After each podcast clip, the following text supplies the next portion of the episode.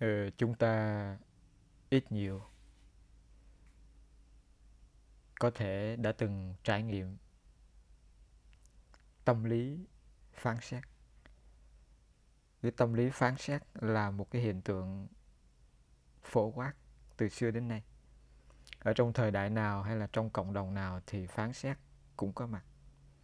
Phán xét thông thường dựa trên niềm tin hoặc là góc nhìn chủ quan của cá nhân hay cộng đồng.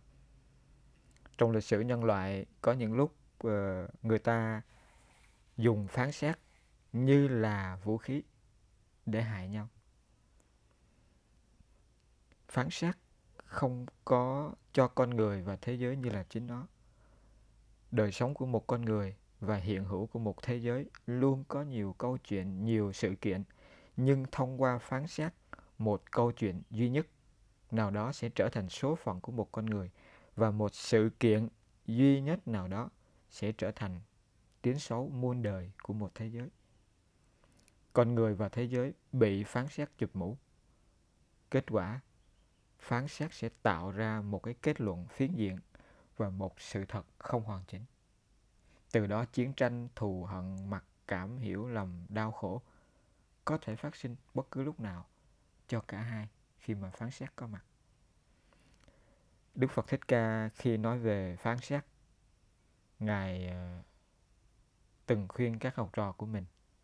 Ngài nói, này a nan, chớ có làm người đo lường phán xét các hạng người.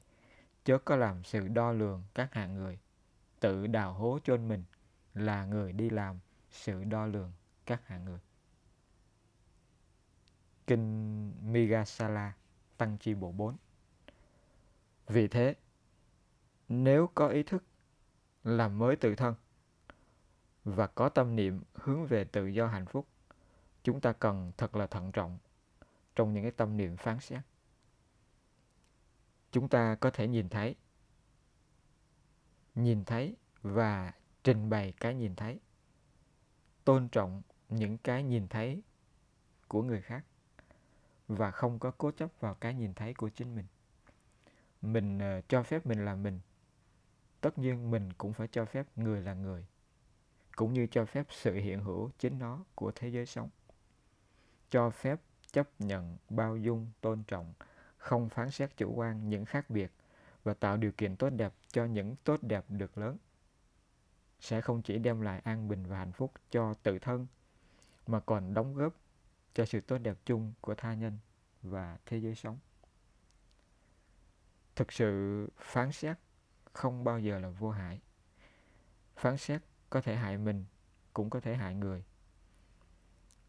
Vì thế, để có một cái thế giới tốt đẹp, trong đó có mình, có những người mình thân yêu, thì chúng ta đừng để phán xét trở thành vũ khí một lần nữa ở trong cuộc đời mình, cũng như là trong cộng đồng nhân loại ở trên hành tinh xanh. Tương tức. Có nhau. Như thế này.